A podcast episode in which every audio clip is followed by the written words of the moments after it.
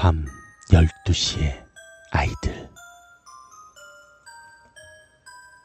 저는 초등학교 1학년 때부터 앓거나 몸이 약해지면 귀신이 보이게 됐는데요. 처음 귀신을 보게 된 건 제가 원래 살았던 곳인 울산이 아닌 서울에서였습니다. 초등학교 1학년 여름방학. 저와 부모님은 서울에 있는 친척집에 놀러 가게 됐습니다. 집들이 겸 오랜만에 만난 친척들은 서로 반가운 마음에 왁자지껄 술을 거하게 드시며 거실에 계셨고 저와 사촌 언니 두 명, 그리고 사촌 남동생 이렇게 네 명은 방에서 TV를 보고 놀고 있었습니다. 당시엔 몸이 그렇게 좋은 편이 아니라서 밥도 제대로 못 먹었던지라 조금씩 군것질을 하고 싶어지더군요. 그래서 아이스크림이 먹고 싶어진 저는 사촌 언니에게 슈퍼에 가자고 졸라댔습니다. 언니는 귀찮은지 계속 들은 척도 하지 않다가 제가 계속해서 조르니 둘째 언니가 할 수 없다는 듯이 한숨을 쉬고는 나가자고 했고 저는 신나서 따라 나갔습니다.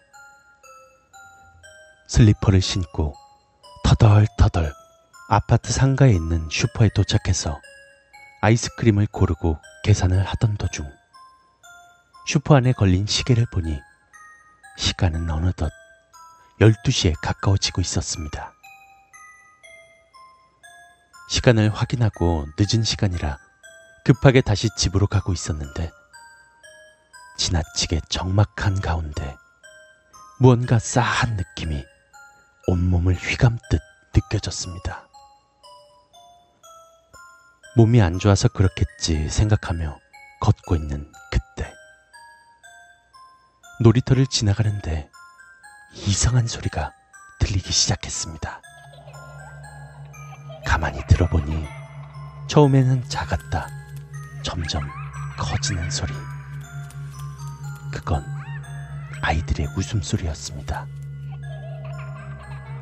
그냥 아이들 웃음소리면 이상한 게 아니었지만 목욕탕이나 터널에서 들리는 듯한 그런 웃음소리가 들렸습니다. 무언가 해서 자세히 보았더니 놀이터엔 다섯 살에서 여섯 살 정도로 돼 보이는 아이들이 네 명 정도가 놀고 있었습니다.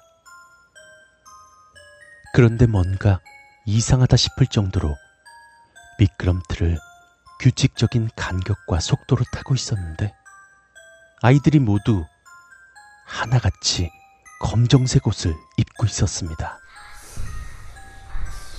그리고 표정은 전혀 웃지 않고 있었고 입만 빠르게 움직이고 있었는데 검은 빛이 돌고 있는 입술이 도드라져 보였습니다. 고개를 갸웃거리며 놀이터를 거의 다 지나갈 때쯤 무언가 빠르게 스쳐가는 생각. 이 시간에 저렇게 어린애들이 부모님도 없이 그리고 저 간격이랑 속도는 뭐지? 뭔가 직감적으로 느끼곤 다시 고개를 휙 돌려서 놀이터를 보았더니 놀이터엔 아무도 없었습니다. 순간 소름이 끼쳐 언니에게 방금 놀이터에서 아이들을 보았냐고 물었더니 아무것도 못 봤다고 하더군요. 그렇게 뭔가에 쫓기듯 언니를 잡아 끌고 빠른 걸음으로 집에 온 저는 기껏 사온 아이스크림을 먹지도 못하고 이불을 올려 덮고 떨고 있었는데 언니가 무슨 일이냐고 계속 물어봐도 대답할 수가 없었습니다. 행여나 말을 하게 되면 이곳까지 쫓아올까봐 말이죠. 그렇게 그날 밤 저는 잠을 이룰 수가 없었습니다. 이 이후로 저는 몸이 약해지면 귀신을 보게 되었습니다.